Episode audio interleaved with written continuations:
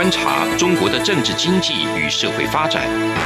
世界各国又是如何看待中国的影响力？而两岸间有哪些焦点议题与新闻事件？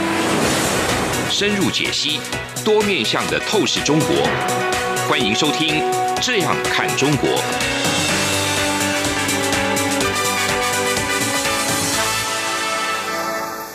各位听众，你好，我是主持人蔡明芳。您现在收听的是中央广播电台的《这样看中国》节目，蔡明芳时间。那我们今天节目要谈的主题内容呢，主要是有关于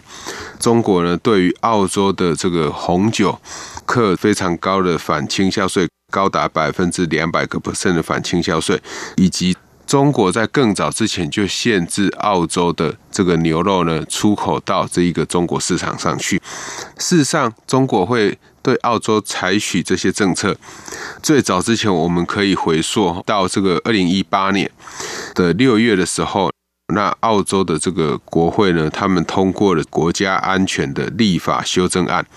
坦白讲，就是间谍活动跟外国干预的相关法案，以及外国影响力呢。透明法案，也就是说，外国的这个影响力在澳洲呢，都必须要有一些充分的介入，这样你才可以知道说，到底这一些外来的这个企业呢，或者是自己本身澳洲的一些企业有没有受到外来势力的一个影响。那当然，在同年的八月，我想在那个时候，其实华为跟中兴的议题也闹得沸沸扬扬哈。这一个华为跟中兴呢，在那个时候。澳洲也用安全的因素呢，就把参与建设的这一些这个像华为或者是这个中兴呢，他们的机会就把它给限制掉了。所以这个我想，澳洲跟中国之间的冲突，自这个二零一八年开始，其实就有一些迹象可循。我想在后来。也就是说，今年发生所谓的武汉肺炎的疫情，澳洲呢在六月的时候，它更是呼吁这个国际呢，应该要对于中国肺炎的这个疫情呢，要展开调查哈。那这个调查当然也引来中国政府的一个不悦哈，他们就直接扬言要限制这个中国的观光客呢到澳洲去旅游。哦，那对于中国到澳洲去念书的这些学生的人数呢，他们也希望可以给予一些限制。那我想这一些做法对于台湾的政府来讲，应该都不陌生。应该是说，一开始你跟中国的往来，你或许这个有从中国的身上有得到一些利益，或者是特定的这个产业呢，在跟中国往来的时候，其实你慢慢的对中国增加依赖。那一旦这个依赖的程度越来越高的时候，一旦两国发生冲突，那自然就很容易。变成呃，我们在经济学里面讲的 hold up 哈，就很容易被绑架了。那这个东西也是我们在节目之中一直在呼吁的，就是说，我们为什么一个国家它在发展经济的时候，它必须要去多元的布局。就像各位听众朋友，如果你在投资股票的时候，除非你真的非常看好一家企业，否则你在投资的时候也会多元的布局，那会去买不同的这个上市公司的一个股票。以避免这个其中一家公司出现风险的时候，就让你的这个财富受到很大的这个冲击。那我想在这一次哈，对于课征这么高的反倾销税的时候，其实这有几个可以讨论的地方。首先，我们来看中国为什么对澳洲课倾销税呢？因为他发现澳洲的红酒。在澳洲本地所贩卖的价格，跟这一个红酒在中国所贩售的价格是不一样的。也就是说，一样是澳洲的红酒卖的价格，它是比在澳洲本地卖来的低的。所以中国政府就认定澳洲的红酒有倾销。但是这样子的逻辑是不是对的？其实我们可以稍微思考一下。第一个。澳洲的红酒，它卖到中国去，它会不会直接跟中国的红酒竞争？我想各位听众朋友，如果你们呃有喝红酒的经验，或者是偶尔会去这个买红酒的经验，你大概不会把澳洲的红酒跟中国的红酒、中国所生产的红酒当做对比的一个基准。也就是说，事实上，中国的红酒的品质跟竞争力。或许跟澳洲比起来，还有一段很大的这个差距。就像我们在台湾，我们也不太可能把澳洲的红酒跟台湾所生产自己本土的红酒呢，一般的红酒拿来做类比哈，因为基本上澳洲它在酿红酒的技术以及他们的葡萄生产出来这个红酒的品质，都还是比我们一般的这个国家来的好的哈。所以澳洲如果真的会在中国所卖的这个红酒的价格是低于它在自己本国内卖的价格的话，第一个有可能的原因是因为澳洲的红酒它是在跟其他国家的红酒在中国市场上进行价格竞争，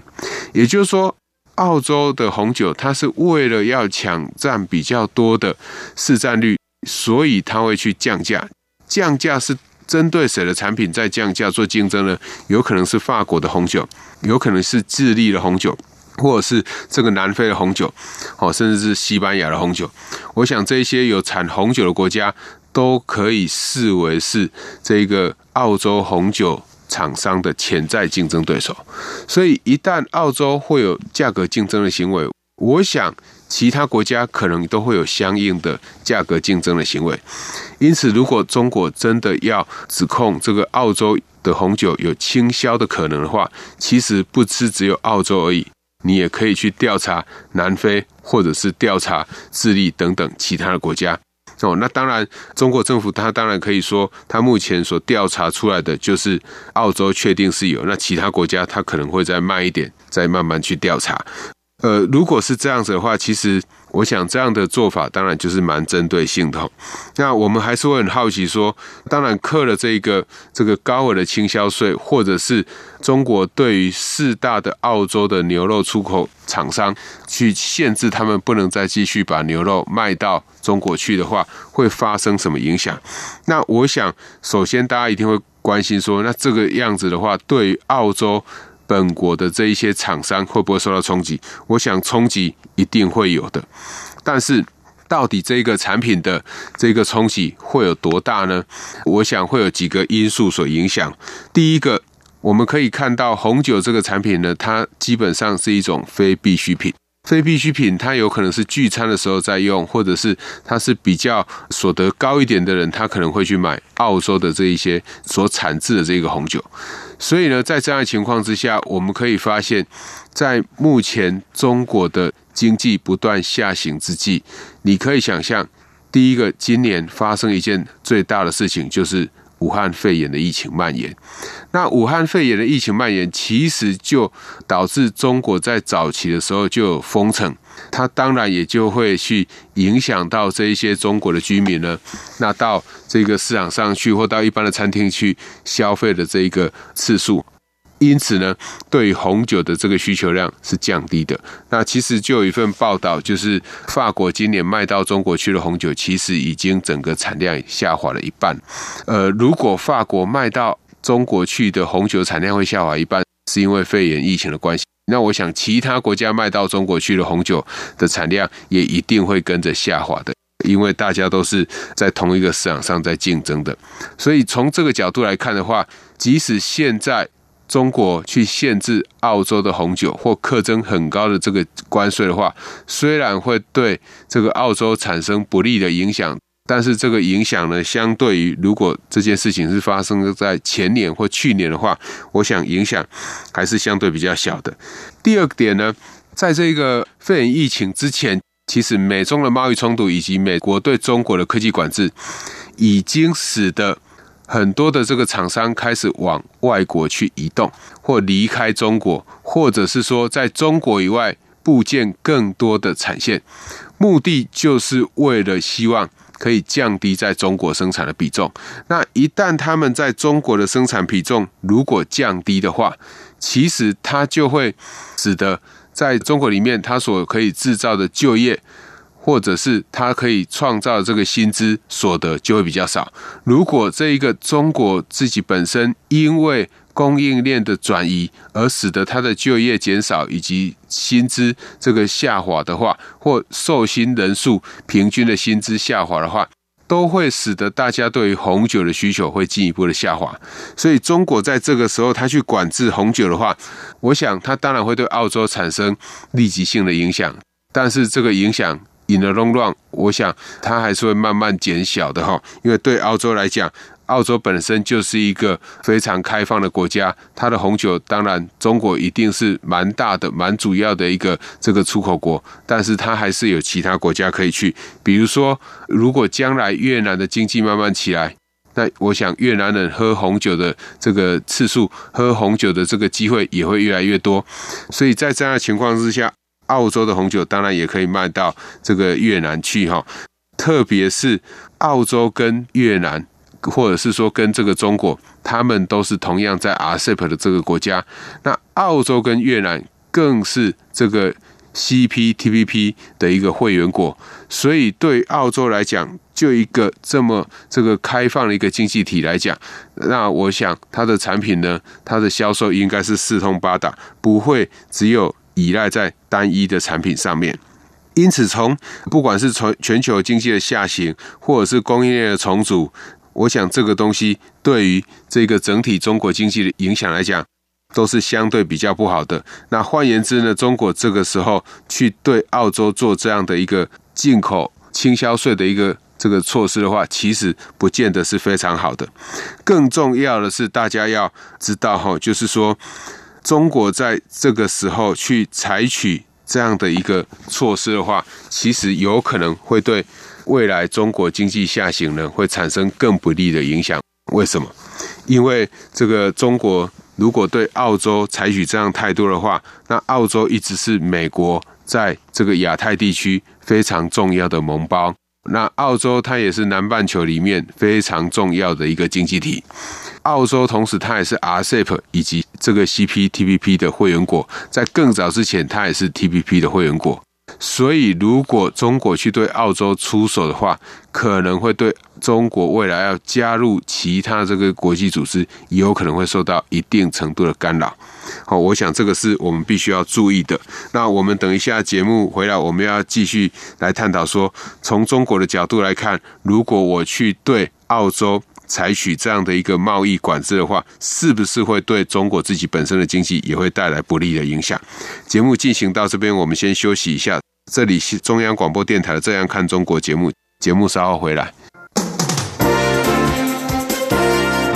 从两岸、国际、历史文化与财经等角度透视中国的《这样看中国》节目，每周一到周五晚间九点三十分到十点在中央广播电台播出。如果您对这样看中国节目有任何收听想法或意见，欢迎寄信到台北市北安路五十五号，也可以透过电子邮件的方式。节目有两个信箱：二零二零 at rti 点 org 点 tw，或是二零二零零二零三 news at gmail.com。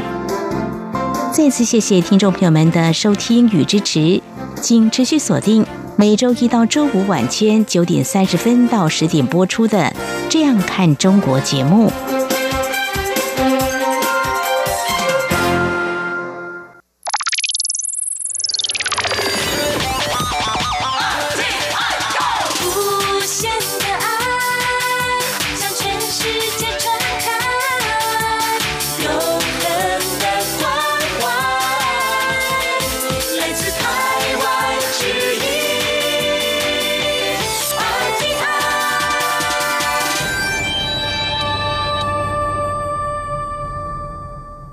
听众您好，我是主持人蔡明芳。您现在收听的是中央广播电台的《这样看中国》节目，蔡明芳时间。接着我们要继续来探讨中国对于澳洲实施这样的一个管制的时候，对于中国自己本身的未来的经济会不会产生不利的影响？那我想，中国的经济下行呢，已经不是一天两天的事情。最主要原因还是来自于一开始。由于整个生产成本的上升、劳动薪资的增加，以及薪资即使增加了，我还是找不到工人这样的一个困扰之下，使得有许多的厂商慢慢的将他们的产能本来就移往越南或者是印尼、印度这一些东南亚或南亚的国家。那在中国经济不断下滑之际，后来又遇到的美国总统川普上台以后，一连串的在贸易上的一个高关税政策，以及在科技上的一个管制，都使得中国的经济呢这个雪上加霜。为了要解决这样的问题，我想在今年一月的时候，美国跟中国才签了第一阶段的这个贸易的相关的一些协议。那主要当然还是希望中国对于美国所提出来这些采购清单的一些农产品、一些相关产品。它的采购呢，必须要达到一定程度的金额。可是我们可以看到，在遇到今年武汉肺炎的疫情这样的情况之下，你要让这一些中国本身的这些厂商，他们透过采购达到他们需要这个配额呢，我想是不太容易的哈。所以在这个时候，我们也另外可以想象，中国其实去对澳洲的像大麦这种东西进行管制，其实可能对中国本身来讲也是没有影响的。因为他本来就呃没有办法买完所有美国生产的大麦，所以他透过限制澳洲大麦的进口，或许也可以间接的去满足他在美中第一阶段协议对美国的一个承诺哈。那我们可以看到哈，如果美国真的要依据第一阶段的贸易协定才会考虑要不要停征关税的话，我想这个情况已经不会发生了，因为第一阶段协议不会在目前这个时候呢达标哈。那另外一个，我想，拜登在最近哈也表示，在中国的议题上，他不会再马上这个撤销呢。美国已经对中国所克征的这个高关税哈，那也就是说，贸易的冲突它会不会变得更严重，我们不知道。但是我们可以确定的一件事情是，美国跟中国之间的贸易冲突它是会持续下去的。至于会不会更恶化，我想很难说哈。为什么很难说？因为其实你们可以看到，最近美国政府呢，它还是不断的通过一些法案去严格这个管制中国的这个企业哈，包含这个美国的众议院呢，他们通过这个外国的公司的这种问责法案，如果中国的企业呢，在这个美国上市呢，三年内它没有达到所谓的审计标准的话，它就会强迫他们这个下架哈。所以在这样的情况之下，我想美中的冲突它还是持续下去。那中国这个时候去对澳洲采行这样的一个反倾销税的一个控诉，以及对它实施高额的反倾销税的话，呃，我想这样的做法哈，就经济上来看是非常不智的。为什么它是非常不智的呢？我们刚刚在节目前半段已经有提到，澳洲是南半球非常重要的这个经济体。澳洲也是美国在亚太地区很重要的合作伙伴。其实包含这个庞佩奥，美国的国务卿庞佩奥，他不断在强调一件事情，他希望可以建构一个所谓在亚洲建构一个新的降低对中国依赖的一个供应链的经济繁荣网络。这个经济繁荣网络里面的国家。就包含了这个澳洲、印度、日本，还有纽西兰以及南韩或越南这些国家。所以我们可以看到，当中国政府它继续对澳洲的红酒实施高额的反倾销税的话，会产生一个反向的效果，就是让这一些原来认同澳洲的国家更支持他们，更加强了要赶快建立一个经济繁荣网络。的一个这个必要性，好，所以我们可以知道说，even 未来如果拜登他上台以后，是不是这样的一个经济繁荣网络会马上消失呢？我想，即使是拜登当总统，他也不希望他这个总统是在未来经济上有可能会受到中国政府的一个绑架，所以我想，这个经济繁荣网络呢，应该是会继续下去。这第一个我们可以观察的重点。第二个，如果这个经济繁荣网络它是会加速发展的话，它就会牵涉到我们在前面两个礼拜在节目里面所提到的中国“十四五”计划的一个问题。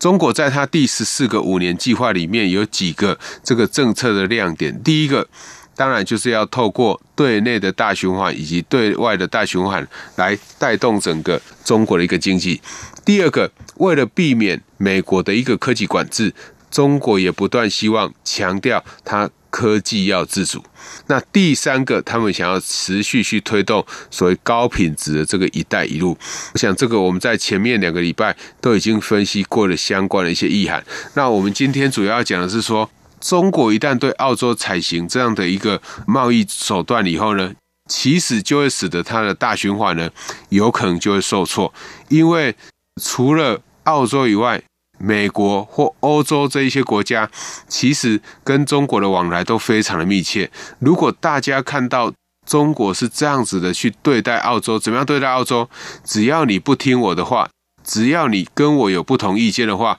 我有可能就会直接去处罚你。所以在这样的情况之下，即使未来在 RCEP 里面或在 CPTPP 里面都有一些争端解决机制，但是中国只要在 RCEP 的一天，我想这个解决机制是不是可以有效运作，是我们可以再继续去观察的。那第二点是。我想，中国的习近平主席在之前参加 APEC 的这个领袖会议的时候，他其实就抛出了一个非常重要的讯息，他们想要中国想要加入 CPTPP。那我想大家都知道，中国才跟东南亚的，包含这个越南啊，其他的一些国家以及澳洲呢，一起签署了所谓 RCEP 的这个贸易协定。那台湾在前阵子。很多人非常担忧，说签了 RCEP 以后，台湾的经济有可能会雪崩。那如果这样的逻辑是对的话，我们必须要看到这些厂商是急速撤场，但是这些厂商并没有撤厂，反而是回来台湾的厂商呢变得越来越多。如果这个厂商呢他们会回来台湾越来越多的话，其实也就证明中国本身的一个经济呢本身的生产能量是在不断下滑的哈，所以。如果习近平未来他想要加入所谓的 CPTPP 的话，第一个他就要看到澳洲的一个脸色哈。那他要看到澳洲脸色的时候，澳洲旁边有一个国家就是纽西兰，纽西兰跟澳洲的经济往来更加紧密。虽然纽西兰对于中国的经济依赖也非常深，但是澳洲跟纽西兰它就在隔壁邻居而已哈，所以他们本身的这个经济的几代呢，其实也是联系的相当紧密的。因此，在这样的情况之下呢，如果纽西兰也出来挺澳洲，如果其他有民主价值理念的这些国家都会出来挺澳洲政府的话，我想这样做，第一个它就会使得它的外循环呢就会被搁置了，那甚至有可能就变成我们过去几次在节目里面所提到的恶性循环哈，因为。外循环不外乎透过欧洲、透过美国、透过像澳洲这样的一个比较高所得的国家来带动自己国家产品的出口，那进而使得自己的国家的就业可以增加，需求可以进一步的增加，带动整个经济的良性循环。但是如果这个出口的产业在这个美国的管制下受到太大冲击的话，以及这个中国本身对于邻近国家的一个态度，特别是经济实力非常强的这个国家的态度非常不好的话，对中国未来在实施“十四五”计划，其实我想都会有一定程度的挑战的哈。那当然，中国在这个 APEC 的领导人峰会上，他其实已经提出来说，他们想要加入 CPTPP 哈。当然，美国的智库就会认为说，北京在这个时候想要加入 CPTPP。其实最主要目的还是看准了拜登跟 Trump 在交接期间的一段政治的空窗期，所以就会使得给予这一些国家有利可图。所以我想未来在这个部分呢，应该也是我们的政府呢必须要去努力的哈。大家可以想想哈，未来这个 CPTPP 如果要加入的话，那如果中国比台湾在加入的时间点上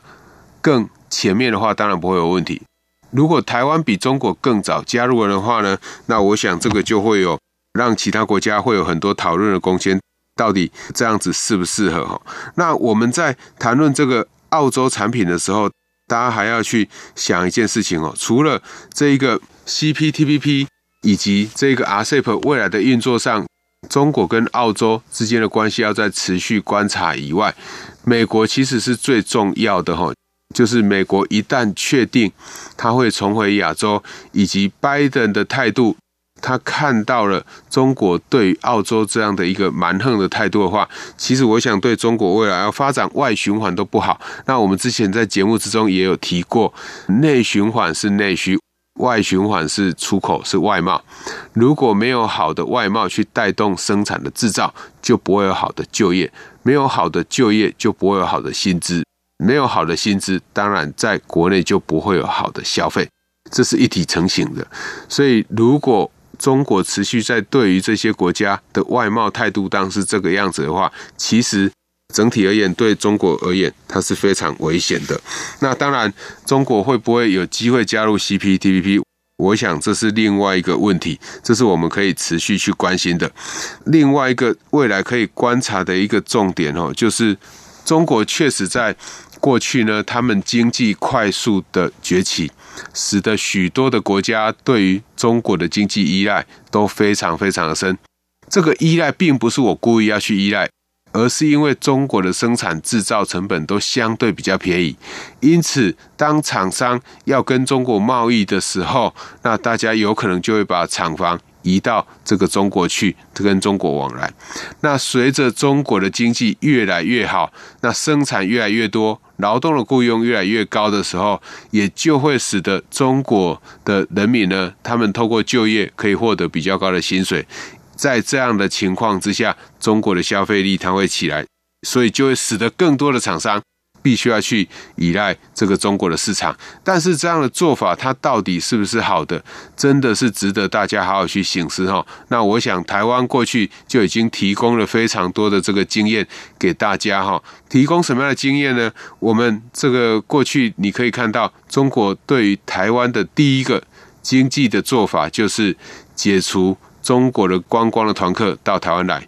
后来又直接取消了中国的这个观光客的自由行在台湾。那在今年，他又取消了什么？又取消了这个新生，就是中国的新的这个学生呢，他就先暂停，不再再来台湾念书了哈。所以中国的这些做法，其实就是我们过去很多人在讲的糖衣毒药哈。一开始可能给你比较多的好处，但是随着呃时间的这个经过呢，随着你慢慢对它的依赖越来越深的时候，它有一天它就会拿这个你对它依赖的产品呢，依赖的一个经济的来源呢，来威胁你。那我想这个都是在全球贸易里面大家所不允许的，所以我想只有降低所谓的中国化，才可以让。各国真正享受这个全球化，台湾在这一点其实可以提供给大家很宝贵的意见。过去大家对于台湾跟中国的态度都是一面的看好中国，然后忽略了台湾。可是在今年过去以后，当你看到越来越多的厂商回台湾投资，很多的外国厂商也到台湾来落地投资。当厂商有这样行为出现的时候，应该就没有人会再讨论台湾的经济可能会不好。或未来会很差了，好，我想这个是一个整个氛围非常大的一个转变。至于未来中国跟澳洲的经济会如何发展，我想我们还是要继续去关心哈。以上就是今天中央广播电台的《这样看中国》节目。今天节目探讨的主题是我们从这个中国跟澳洲的贸易战来看未来。中国的一个经济发展以及对澳洲经济的一个影响。那我是主持人蔡明芳，谢谢您的收听，再见。从两岸、国际、历史文化与财经等角度透视中国的《这样看中国》节目，每周一到周五晚间九点三十分到十点在中央广播电台播出。如果您对《这样看中国》节目，有任何收听想法或意见，欢迎寄信到台北市北安路五十五号，也可以透过电子邮件的方式。节目有两个信箱：二零二零 at rti 点 org 点 tw，或是二零二零零二零三 news at gmail.com。再次谢谢听众朋友们的收听与支持，请持续锁定。每周一到周五晚间九点三十分到十点播出的《这样看中国》节目。